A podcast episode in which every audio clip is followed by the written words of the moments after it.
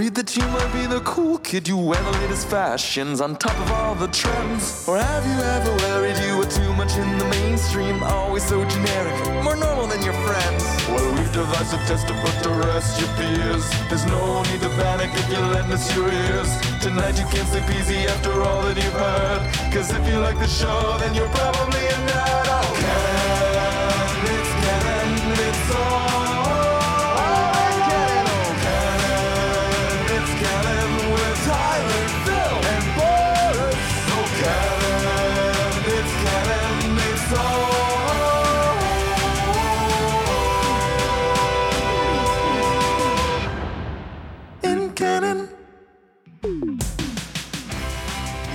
Tuesday, and you know what that means. It's time for a new episode of the It's Canon Podcast, the podcast where we talk about all things geek, the podcast where we talk about all things pop culture, the podcast where we talk about anything and everything, because as it says in the name of the show, everything and everything is in canon. We're hosts. I'm Boris, and as always, I am joined by Phil. This is my intro this week. Attaboy. Attaboy. I love it. Enjoy that. Oh, yeah. Oh, yeah.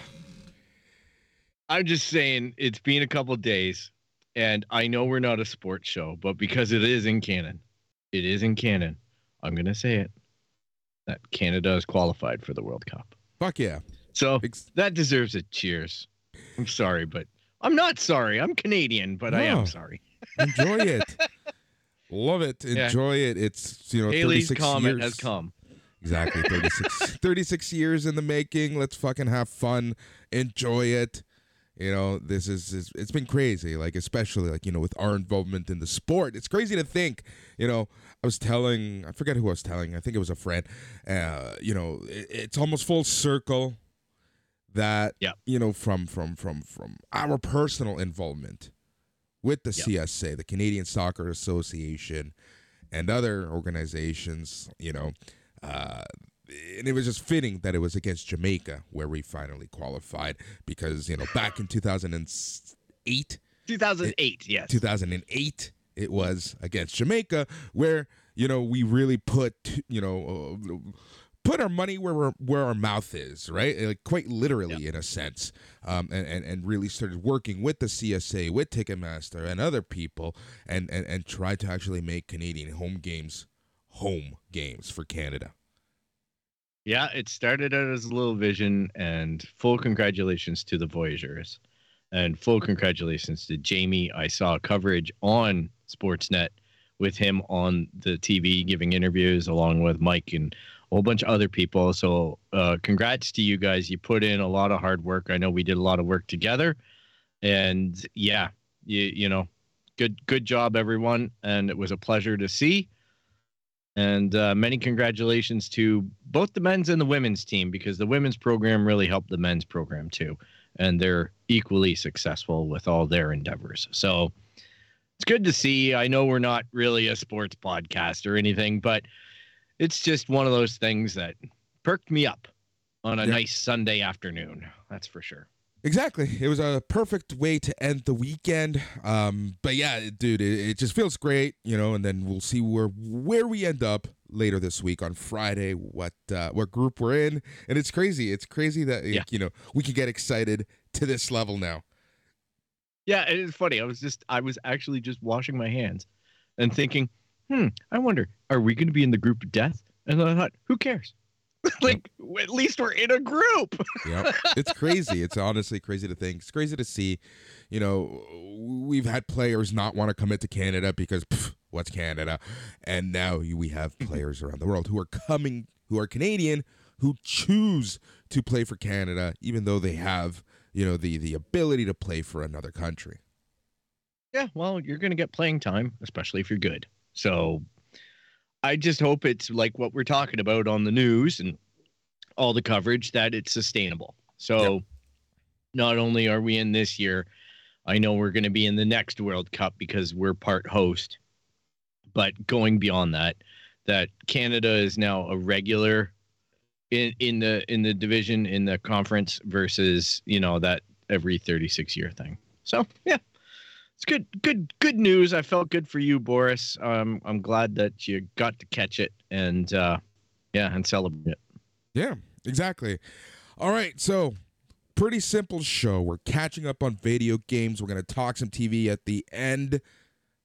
But before all that, Phil, how's everything else going? Aside from Canada making the World Cup, how's everything going? What are you playing? What are you watching? How's life?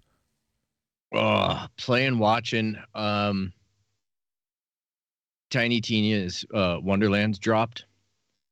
And I had this moment where I've been playing Horizon 2 on the PlayStation 5. And I have some Twitter people that I follow and interact with. And they were saying, you know, okay, finished Horizon 2 just the other day, about to get Tiny Tina's Wonderlands. And there was some hesitation on their part, but I egged him on. I said, you know what? Do it, dude. Like, I think you're going to be fine. Because he found that he didn't like Borderlands 3. I totally get that. There was a point at which the humor was a little bit pressing and the story was a little bit annoying for our age groups. So anyhow, he took the plunge. And one thing that I didn't realize, and this opened up a whole Saturday evening of YouTube videos for me, and that is, it's the same person voicing Aloy as Tiny Tina in Ashley Birch. There you go. And then I went on the time capsule that I somehow missed, and I watched about 5 hours worth of, hey, Ash, what you playing? And it was the funniest investment in YouTube, and I'm so happy I have YouTube Premium without the ads. But, oh my goodness, was it ever... I showed one of my friends the Civilization one, and it there's apparently a version of Civilization where all the players could gang up on one player. All the players could form an alliance and declare war on one player. And that player had one recourse available. And what is it in this episode? Ashley goes in, and her dad and her brother and her brother's wife gang up on her, but she's the States. And then she pulls out a 6-foot-long purple dildo and starts slapping them with it. Oh, God. So you had the old Civilization version and the Saints Row 3 6-foot dildo, the purple dildo, all in one episode. And I'm like, this is such a retro video game nerd thing. And yeah, it was a time capsule, man, of pure comedy. So it was interesting because her first job in voice acting was Tiny Tina in Borderlands 2 that her brother co-wrote the game. So she got her foot in the door, and now she does virtually everything. Like, she's doing anime, video games, everything. And I enjoy the humor. I really do. I know it's juvenile and whatnot, but sometimes you just need to play a game where your brain cell can laugh at the absurdity of it. And what is it? Andy Samberg is one of the voices. Wanda Sykes is one of the voices. Will Arnett is the bad guy. Like, this thing is a star-studded masterpiece of video game here. Yeah. And it's pure entertainment. And again, you're naming, A-list celebrities. And it's just crazy to see that the video game industry is able to attract these A-game celebrities more and more. Yeah, and with, virtually no advertising budget on this game. They didn't splash this game around. It literally just started showing up, and then people reviewed it, and then it caught kind of virally. I think it's going to do really well. The game itself is a lot of fun. It's a, instead of a dungeon master, it's a D&D ripoff, but it's a game within a game. Yeah. And in this case, it's the Dungeons and Dragons equivalent in Borderlands, but Tiny Tina is your BM. Yeah. So, it's everything you need to know right there. I know it stands for something. It's just hilarious to me that bowel movement is part of the code. Of course. And yeah, so I'm eating it up, not literally, but figuratively. And the cast is really impressive. The jokes are calling back to the older games, and the humor is on point for me. It's incredibly sarcastic and witty. And yeah, I would, you know, a game in review. It's not a review of a game, but I would wholeheartedly recommend this game for anybody. And the fact that it's got multiplayer, cross-platform multiplayer, which wasn't working on the weekend, but you do get a golden key for it. It's just it's a good time. It's a good time if you got a few friends that enjoy that kind of stuff. Yeah, very cool. Very fucking cool. What have you been up to? Man, I've just honestly just been so busy, like, with my own stuff in terms of the Sunday night's main event stuff. You know, this weekend is WrestleMania. This week is an absolute shit show. I think over the next 4 or 5 days, I'm doing like 10 shows. So, yeah. Really? We even had a WWE event here in Toronto, right, on Sunday. Yeah. Exactly. It was a house show. Yeah, it's just a crazy week. So trying to, you know, work around like so many people's schedules. So this is essentially my weekend, you know, after reviewing, like doing write-ups for some shows over the next few days. I'm going to be doing, I still have to do my NXT show, which is going to be tomorrow. We're doing a special WrestleMania preview show for everyone with all the hosts. That's being recorded tomorrow as well. Thursday, we're recording Matt and I are recording a top 10 worst matches of WrestleMania history. That's going to be released April 1st, so like April Fool's Day. Have Impact Wrestling that I need to do a write-up for on Thursday. Friday, ROH, Ring of Honor has their pay-per-view. You know, and then on Saturday at 1 p.m., there's the first NXT pay-per-view. That's from 1 to 4 p.m. And then WrestleMania essentially goes from 6 to midnight. Oof, well-timed. Both Saturday and Sunday, with live shows to follow. Oh, jeez. Yeah. Good luck with that. Yep. That's all I can say, man. I don't know how you do it, because I like watch one soccer match and I'm like, I need to do something now. Oh, trust me, that's exactly how I feel. So I don't know. The next few days are going to really be testing a lot of stuff for me. But yeah, I think, you know, I'm looking forward to it. Like at the end of the day, I think it'll be fun. It's always fun interacting with people of fans of certain genres and stuff. So yeah, you know, it's going to be fun. It's going to be busy, but you know, I wouldn't be doing all the shows if I didn't really actually like it. But you know, it's that's basically where I'm at right now. And then, you know, trying to, whenever I can, you know, stay up to date with stuff. You know, Snowpiercer. Oh, I've got one for you. Sorry, what was that? Snowpiercer. Oh, Snowpiercer. Oh, God. Yeah, you know what? We'll have to do a proper concentrated dive on that. I'll sum up the season. I need to catch up on the season finale, and this is essentially how the season went. Oh, you're actually keeping up with it. I wasn't, but I was told to by my friend. She just like absolutely loved it. I'm like, okay, I'll continue the show. And yeah, the season started off very slow. It started off like just literally off the rails. And that's then where I am. Yeah. It got better. It really did get better. And then kind of the past 3 weeks have just been some of the best stuff. And they ended this season on such a cliffhanger that they have me hooked into next season already. I can't wait to do that then. I really can't. Now, speaking of wrestling, though, I got a link to the wrestling thing here. Did you watch the Academy Awards? I didn't watch it, but you know, I think everyone knows. I bet you happening. Saw. Yeah. Yeah, the slap. Oh my goodness. I've never seen anybody like such a reaction in the media, and I thought, holy cow, is this ever a pure demonstration of the power of pop culture? But you know, I haven't said much about it, and I really don't feel I have much authority to say anything about it.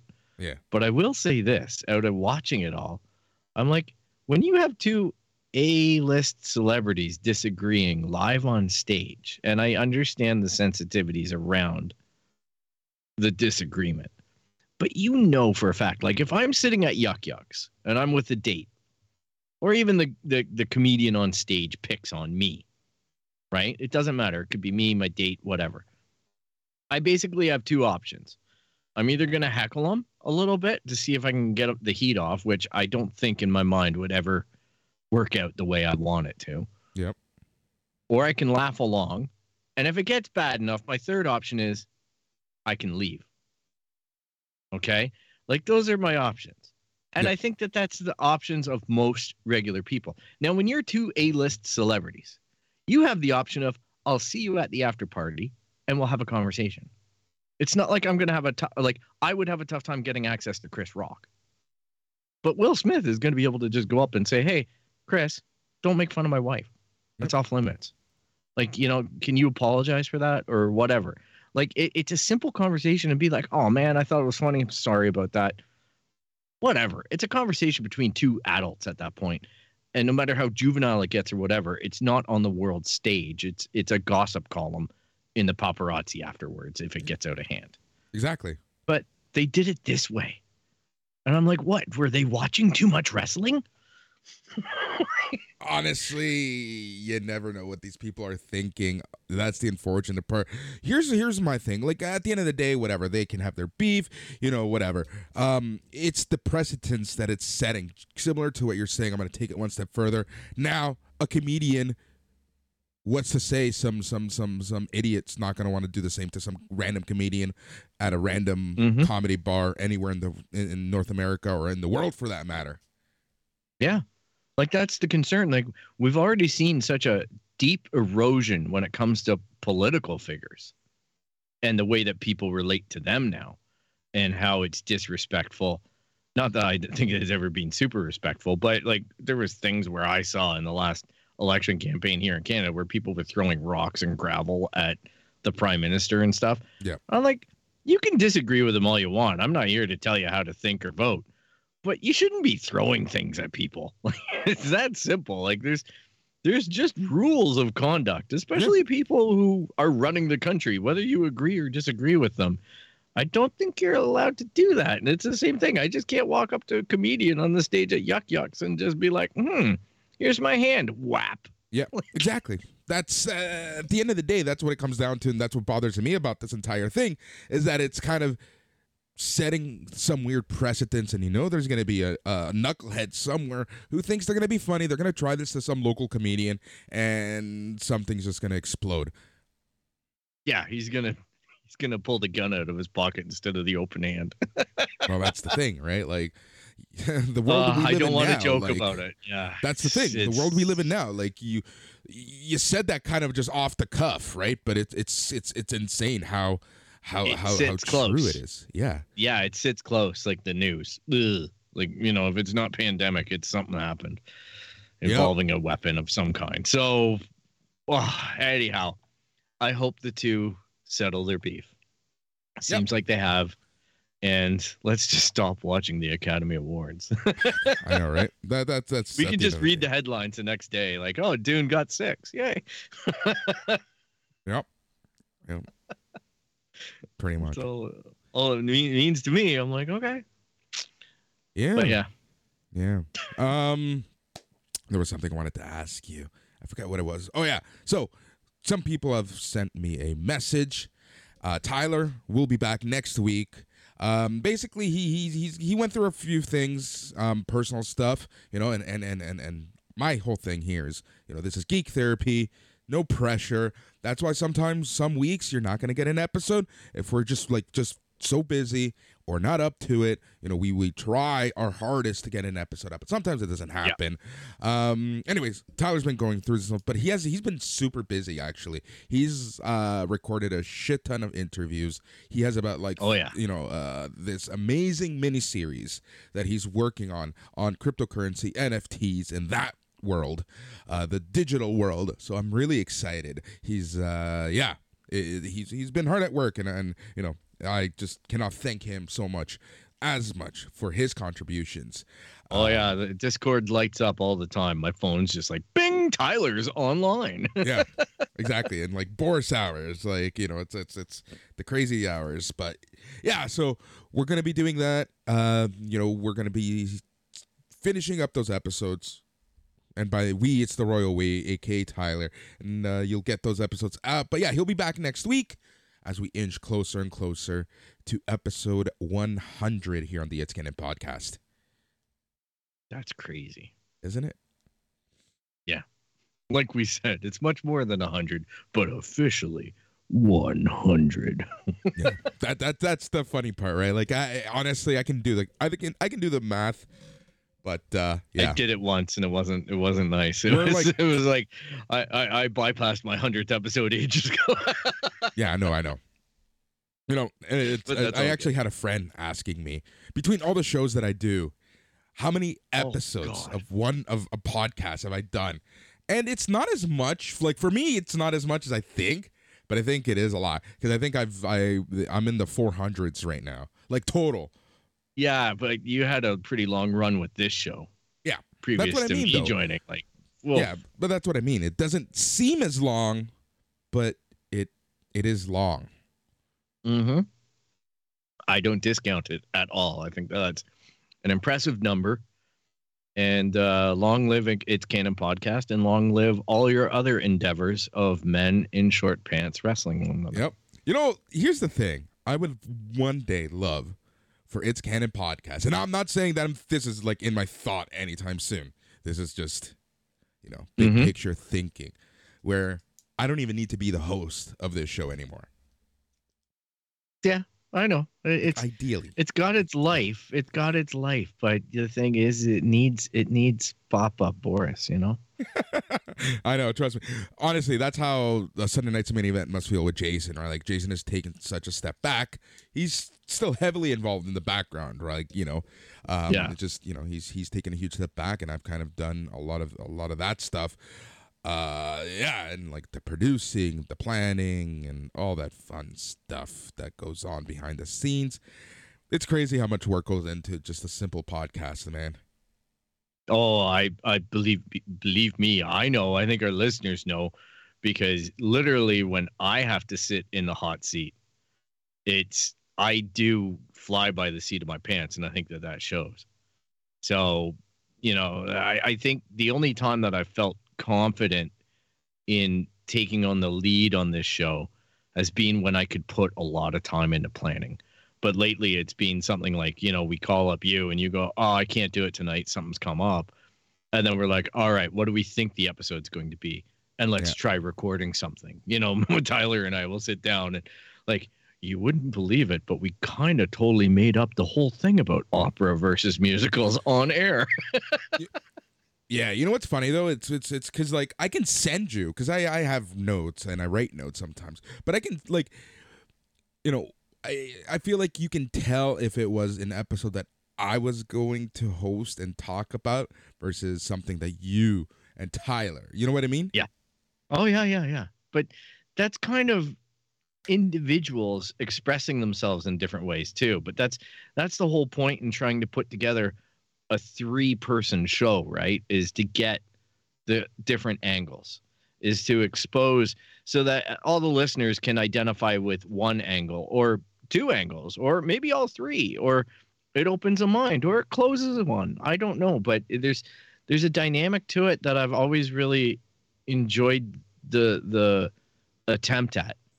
And sometimes it works really, really well. And sometimes it takes us time to get onto, you know, like a piston striking in an engine, to get our timing where we're all in sync, and sometimes we're not in sync. But that's part of the fun though too, is to, when you get everybody on the same page and you get the experience that you need and the familiarity and whatnot, then it becomes its own thing, and that's kind of nice. Yep, exactly. And yeah, that's part of the fun as well at the end of the day for me. But, you know, like, as serious as we take this show, as good as we want to be for the listeners, as you know, as especially the loyal listeners, I want to be as loyal to them with giving them episodes as they are listening to us. At the same time, I just want to have fun with it, right? Like, you know. Yeah, it's got to be fun. Yeah, exactly. All right, speaking of fun, not too much to talk about. Some video game news, some TV news. Then we're going to call it a week. Yeah, you heard the type of week I'm going to have. So you know, I'm going to rest my my voice as much as I humanly can. But I think the big news of the day is PlayStation Plus.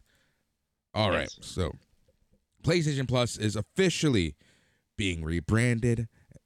It's being called PlayStation Plus, and it essentially brings together, I know, don't you love that? But here's the funny part. It's PlayStation Plus spelt out as opposed to PlayStation Plus with the plus sign. So there is a difference in that huge sense. That's huge. Anyways, but that's marketing for you. Then you know how many millions of dollars Sony fucking spent only higher to get there. They probably spent $40 billion. 40 million, okay? Let's wheel it back. $40 million. 3 different teams of marketing experts. One came back with a red plus. The other said spell plus. And the other one said, we call it PlayStation Bicycle. Yep.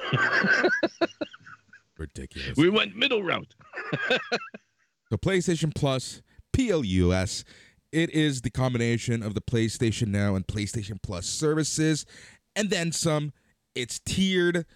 Let's talk about this a little bit. So the 3 tiers are PS Plus Essential, PS Plus Extra, and PS Plus Premium. This is what the 3 tiers give you. So PS Plus Essential is essentially what PlayStation Plus symbol is today. Yeah, what we got today, multiplayer, exactly. Online. Yep, monthly PS5, PS4 downloadable games, and exclusive discounts, cloud storage, online multiplayer access. That's PS Plus. Monthly, it's going to be costing you $9.99 USD. Or $59.99 yearly. No price change. Same. Yep. All right. PS Marketing. Plus Extra.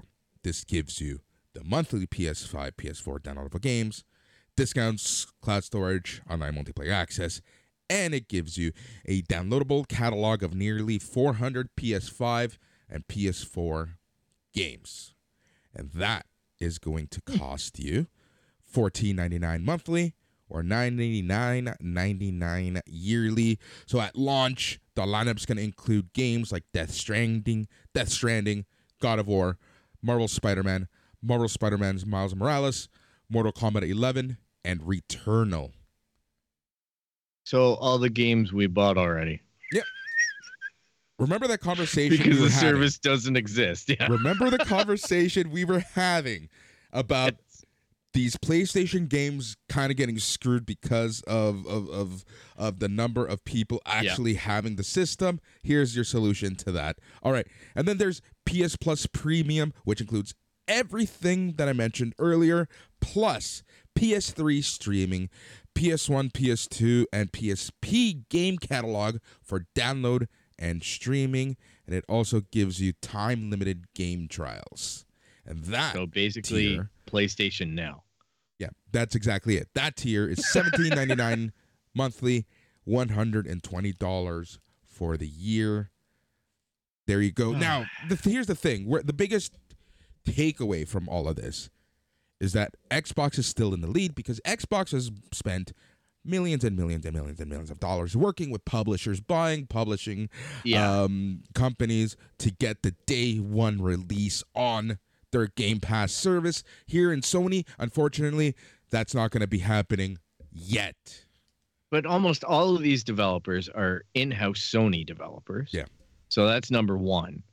So a lot of these games, if you haven't been buying them, this will be a great chance to get them. Or if you freshly get a PS5, this would be a great chance.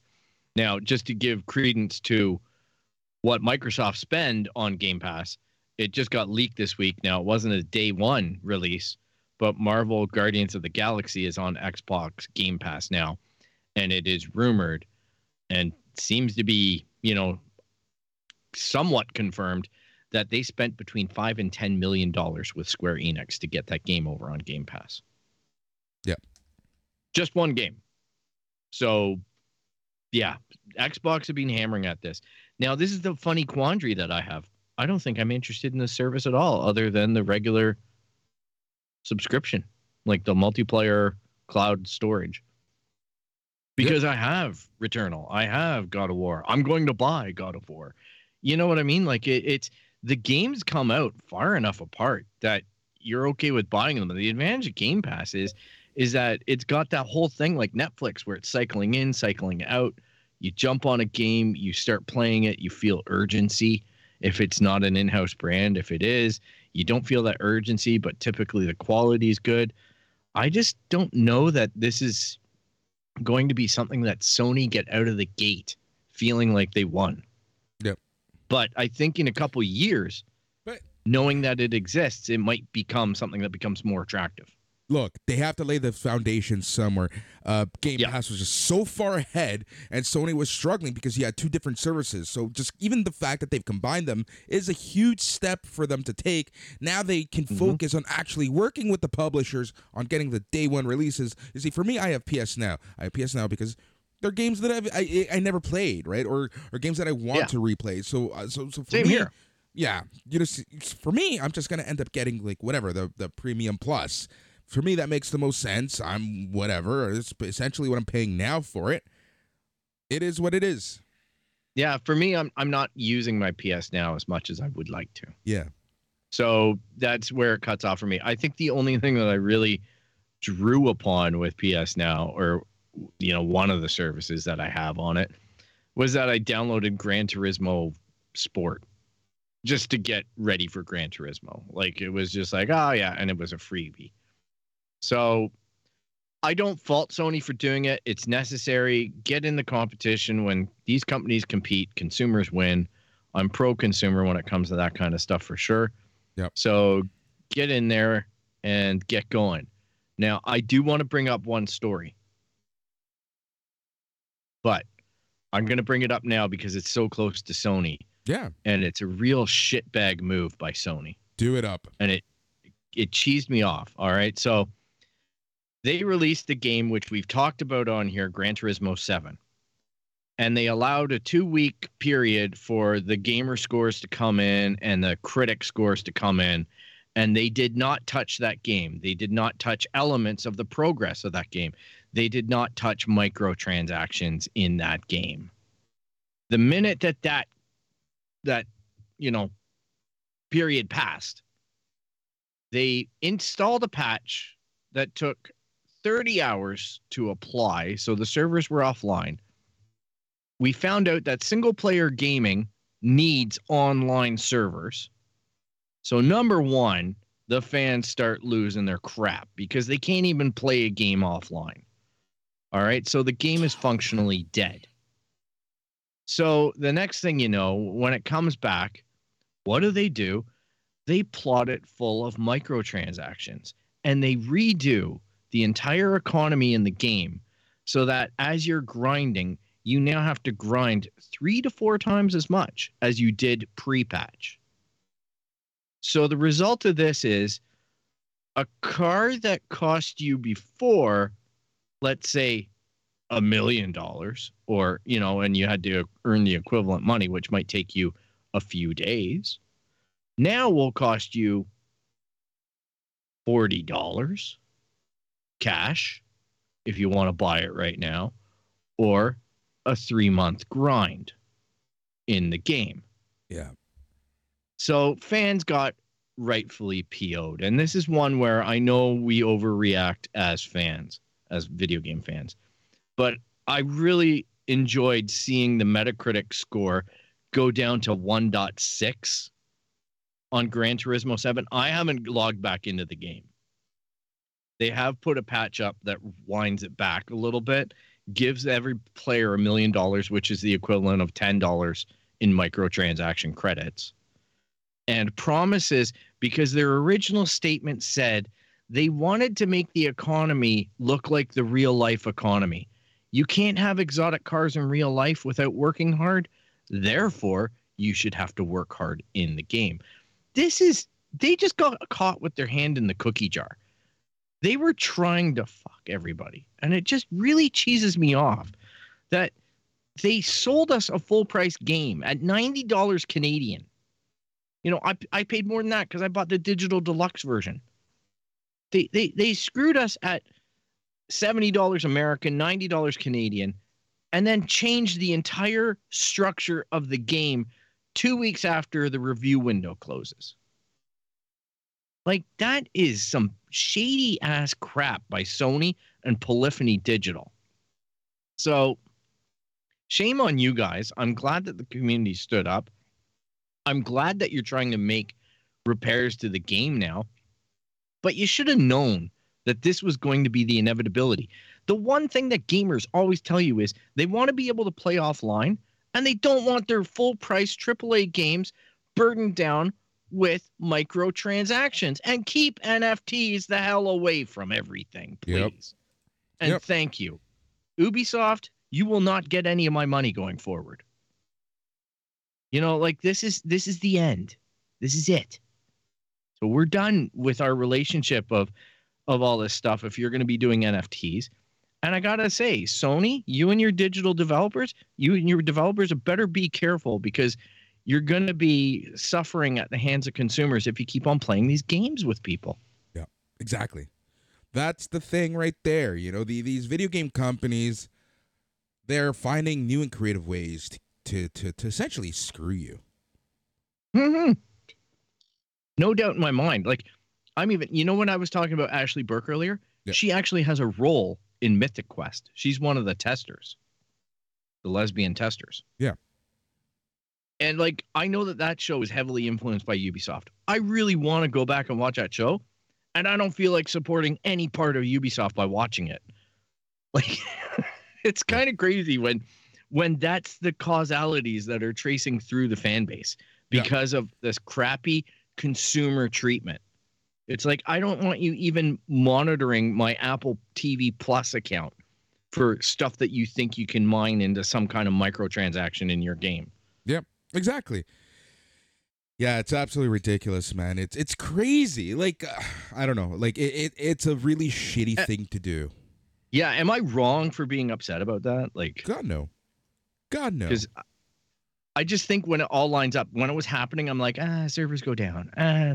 Rebalancing the economy can happen. Let's just see what happens and if it works and all that.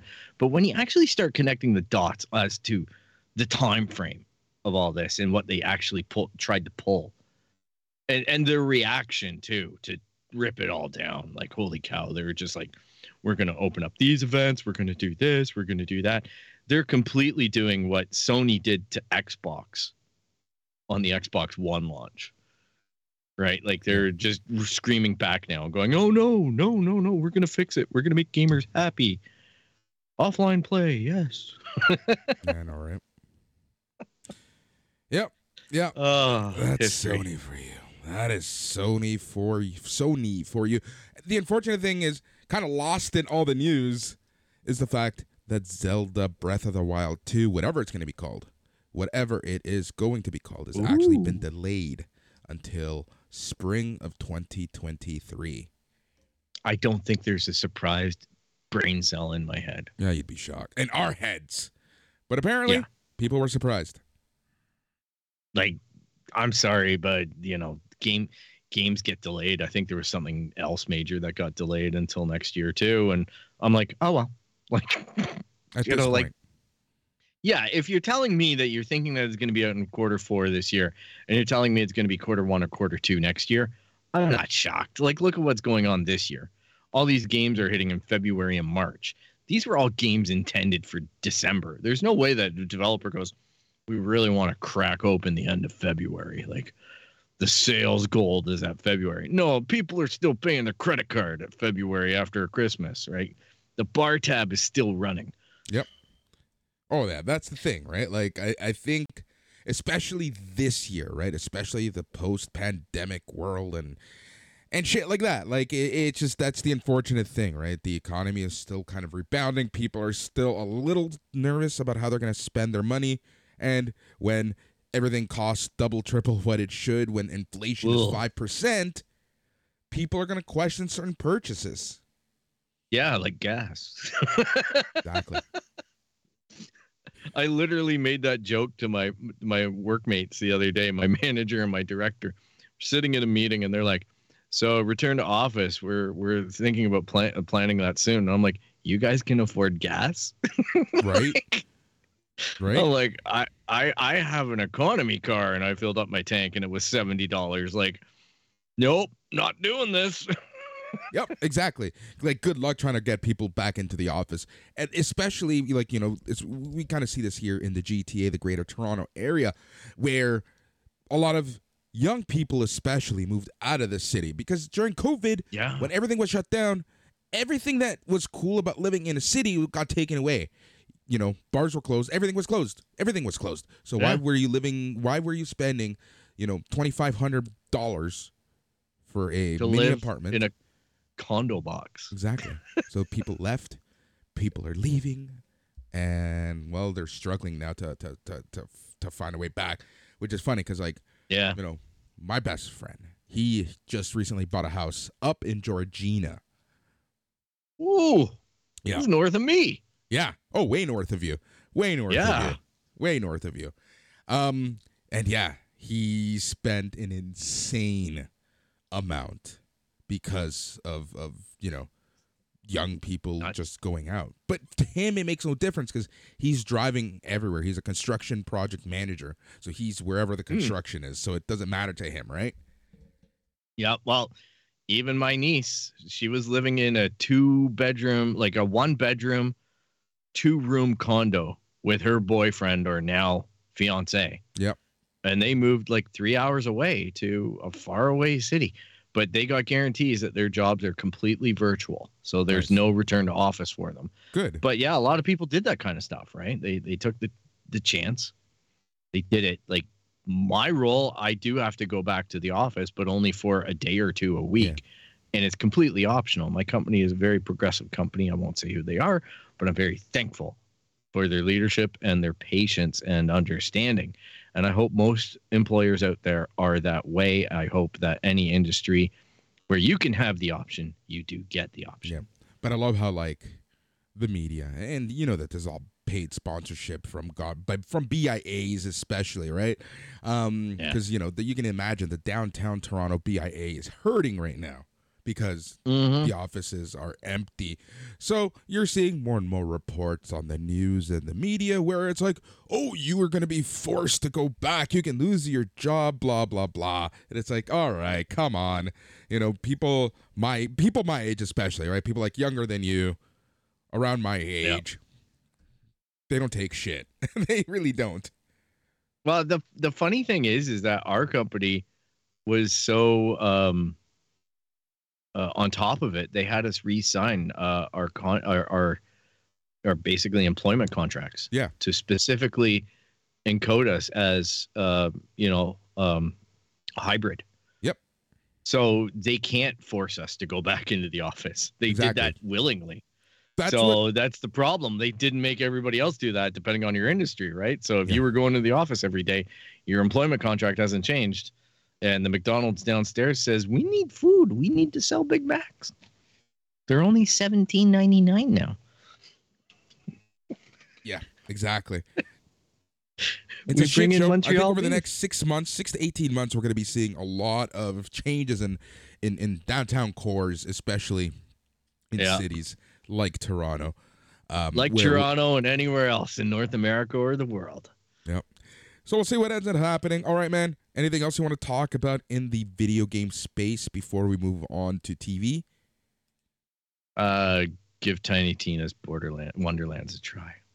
There we go. Say it again. All right. Let us talk some Halo TV show. Woo-hoo-hoo! What do you got for me, Phil? Okay. Have you seen it? No, not yet. This is all you. Okay. This is hilarious because, first of all, I can say that Paramount Plus Canada has really bottled the launch of this because it's supposed to be the one show that is available on Paramount Plus in Canada. As our friend on the show, Fred Kennedy, tried to find out over the weekend, it took him 3 days to finally get a paid working version of this show on his TV. So... I think he had to do it through his Apple TV Plus account, even though it says you're supposed to be able to do it through Amazon Prime.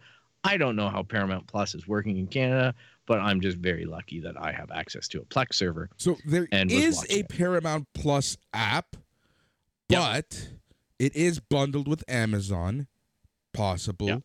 Yep. You know, so it's just weird, man. But the bundle doesn't work on a console. Let me tell you, well, more so this happens with Hayu. Hayu is also bundled with Amazon. That's where a lot of the reality TV shows end up, and sometimes it does take days for it to just show up. I hopefully they get their stuff together, because there is a way in which Xbox are aggressively advertising that you can, with your Game Pass points. So when you do certain things on Game Pass, it awards you points. All right. And what happens is some of the games that I play regularly, like Forza Horizon 5, I'm doing through Game Pass.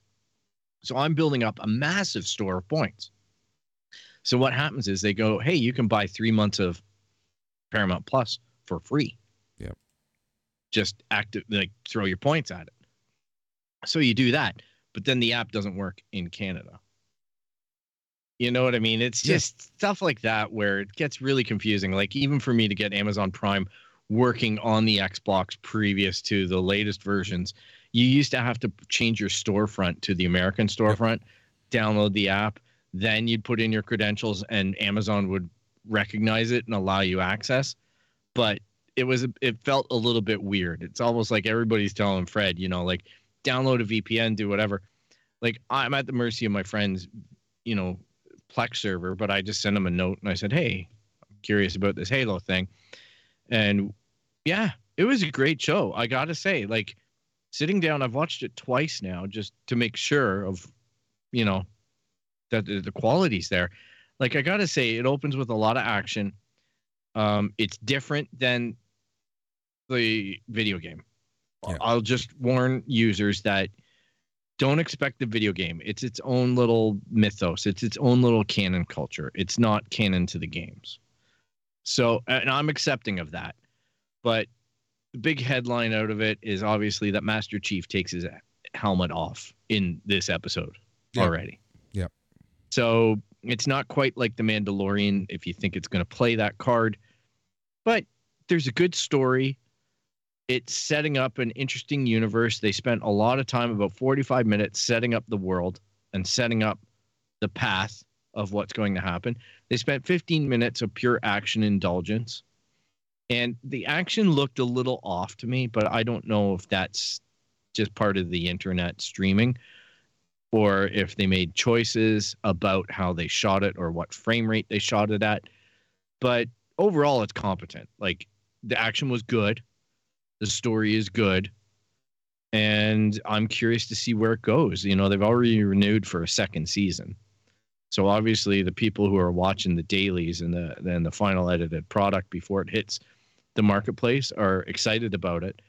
And, you know, the only thing that it's missing, the only thing that I can critique about it, and I know you're going to notice this right off the bat, like the sound mixing is fantastic. It's a Toronto company that did the sound. And it is fantastic. The sound spacing, like this is where I want to talk to Fred again, because he's already commented on this. But even the spatial, like the spacing of the gunfire and the everything about the sound print is great. It is fantastic, over the top for TV. The only thing that I wish that they did better was include more of the Halo music. That's the one part that's kind of missing. And I think I know why it's missing, but it just felt like the music was very underwhelming for most of this first episode. Right. So, but it felt like, you know, the best parts of Halo in the sense that it reminded you of Aliens. You know, when the spaceships are coming in and the warthogs are driving around and the Spartans are getting ready and everything about it had this great military feel about it and intensity.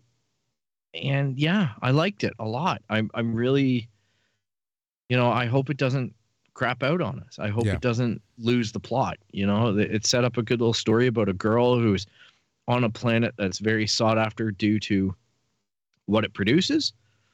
And, you know, the Covenant are there to get an artifact. And yeah, the rest is leading to a great story, I think, because John intercepts that artifact and he starts, interacting with it and it's doing things to him. And Halsey is really curious and it's going to be interesting. There's a lot of tension points that were set up in just this first episode alone that I know are going to be themes that carry through it. So yeah, I'd recommend 2 thumbs up if you're a Halo fan, and I am. I've spent a lot of time on that franchise, and yeah, I'm curious to know your thoughts when you finally get the time to take a peek at it, Boris. Excellent. Yeah, no, it's for sure on my list. Last week, I caught up on the last 3 episodes of the first season of How I Met Your Father. Oh, yeah. Yeah.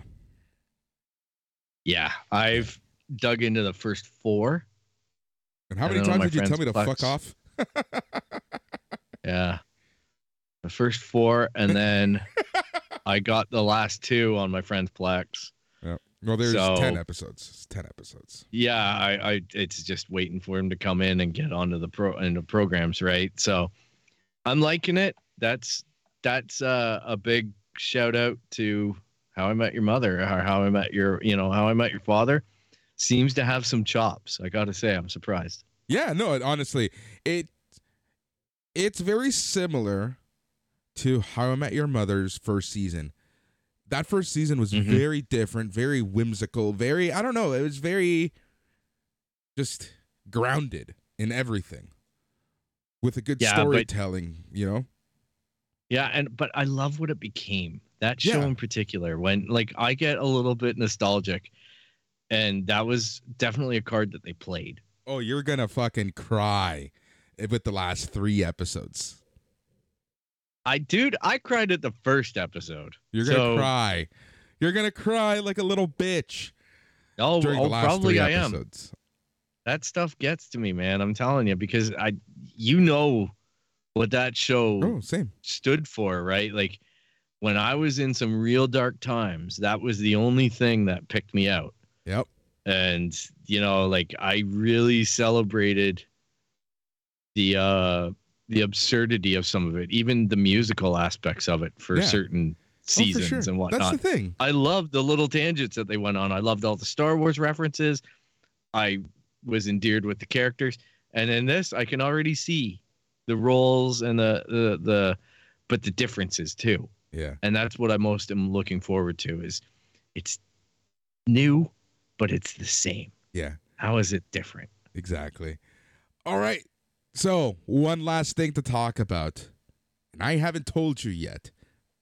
I have to be a little careful about how I talk about this next thing, because I was given the first 2 episodes of a little show that some people might be a little excited for. The show goes by the name of Moon Knight. Woo! Oh, boy. Well, that's... Holy shit. I have to be very careful. We don't have long to wait, buddy. I have to be very careful about what I say. So, yes. All right. Oscar Isaac kills it. He's so good in this show. He's so good. Nice. Holy shit. All right. Story-wise, they're doing a great job of introducing you to Moon Knight and that world. Now, yeah, because it's different than the MCU. And that's exactly where I was about to go. What I love about this show is that it is a part of the MCU, but it's a tangent of the MCU. So you're not getting the multiverse of madness. You're not getting this and that. You're not getting, hidden references to the attack of New York or Thanos and or the blip or stuff like that. There's hints of it. You know what it reminds me of? Do you remember the first season of Daredevil on Netflix, when it was part of the MCU, but it kind of wasn't at the same time? Yep. That's what this show honestly feels like. It honestly feels like this was written for a Netflix series. Hey, that's actually a good thing. Like, the fact that that Disney made it, and they made it in that vein, signals a lot of good stuff for not only the Marvel universe, but Star Wars and everything else, because things can just exist on their own. Yeah. Which is such a fantastic idea. Now, and the reason why I say it is similar to the Netflix series, because this show is dark. Holy shit. This is by far, and I'm trying to think of every MCU property out there, this is by far the darkest thing that the MCU has put out. By far. Nice.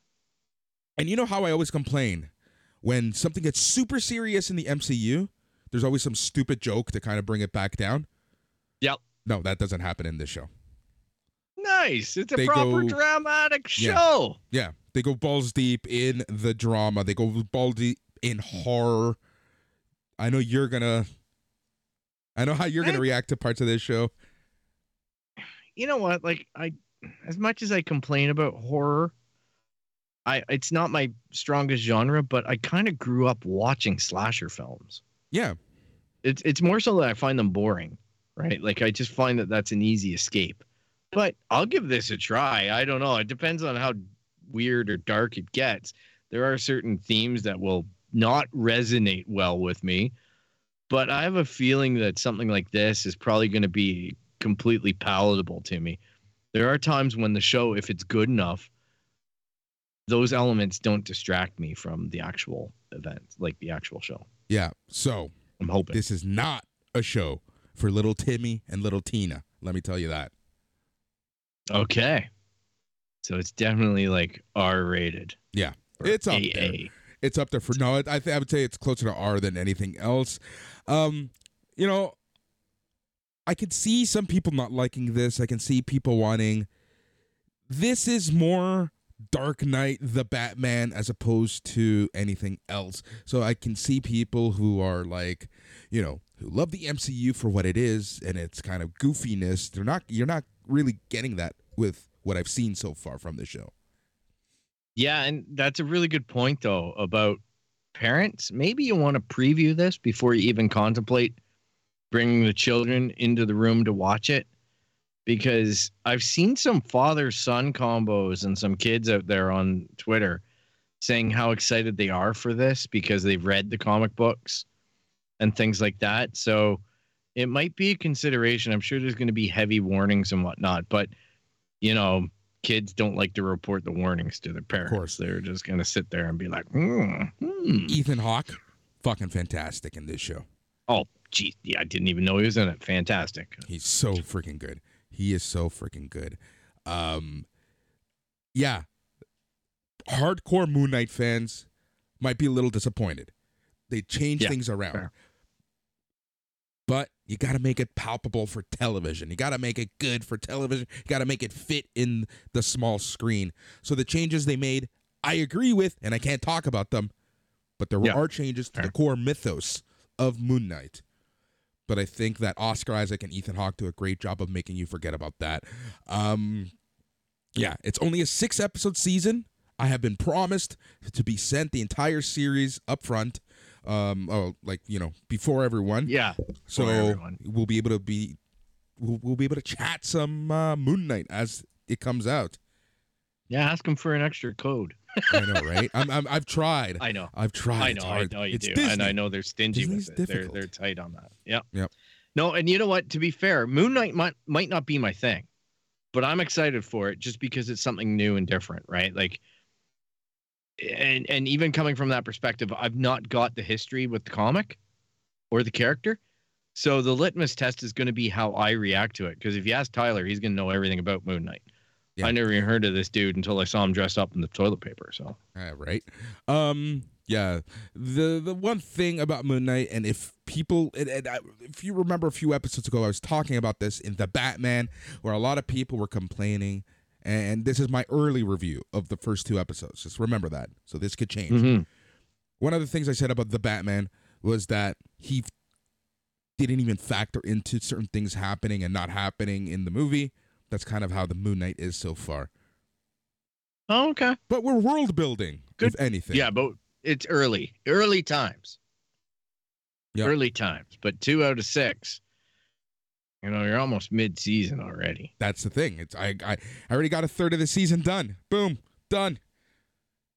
Oh, wham, bam. Super depressing. Thank you, man. Obi-Wan is 6 episodes, and I'm, like, so excited for that. And I'm like, oh, it's only 6. The story only works in 6. We already got told that we're already got emails that early May is when we're getting those codes. And they're very strict about like the review windows and all that fun stuff. I would like to be the initial review on that one where I can't talk about it. Yeah. Oh, you know that Star Wars stuff I always try to send to you. No, I know. And this is where I would not want to go Moon Knight because I wouldn't want to use that. Like, I want a fan like yourself or Tyler to enjoy that. And I'll just, you know, grab the, I'll cook the popcorn in the microwave. So yeah, good start. If I had to rate this out of 5, I would give this a 4 out of 5. That's 80% crazy Moon Knights out of 100. 4 out of 5, 80% out of 100. Yeah, out of 100%. I would give a Halo that as well right now. I gotta say, off of the one episode, I'd rate that episode at 80% with a lot of hope that they could boost it. So, yep. So there you go. Awesome. Good. Good start. Very good start. I'm excited for it. Remember, Moon Knight comes out Disney Plus March 30th. Every Wednesday, a new episode drops. Starts tomorrow, March 30th. If you're listening to this after March 30th, let us know what you think of the show. And Phil, you can tell them how to get a hold of us. We will be pressing the crap out of the fact that we have Moon Knight early review for you, too. So you can track us down on www.itscanonpodcast.com. You can look us up on Instagram, Twitter, and Facebook at It's Canon Podcast. You can email us at show@itscanonpodcast.com. You can subscribe, via Apple Podcast, Spotify, Stitcher, Google Play, anywhere where you find podcasts, you're going to find the It's Canon Podcast. And if you like what you hear, make sure to, subscribe and leave a rate and review if the platform allows for it. And be sure to tell your friends that you had a good time listening to Boris and Phil, and soon to listen to Tyler on the It's Canon Podcast. Yeah, I can't wait for Tyler to come back. Always a great time with him. Oh, but always a fantastic time with you, Phil. Like I say, it's hilarious that we talk more in the hour and a half that we record this show than we do outside of this show because of this show. Yeah, it's kind of funny, but hey, it's a conversation. That's a podcast. Exactly. That's exactly what it is. That's it. It is the It's Canon Podcast, the podcast where we talk about all things comic, all things geek, all things pop culture. And the best part of it all is that it's all in canon. He's Phil. I'm Boris. Till next time. Goodbye.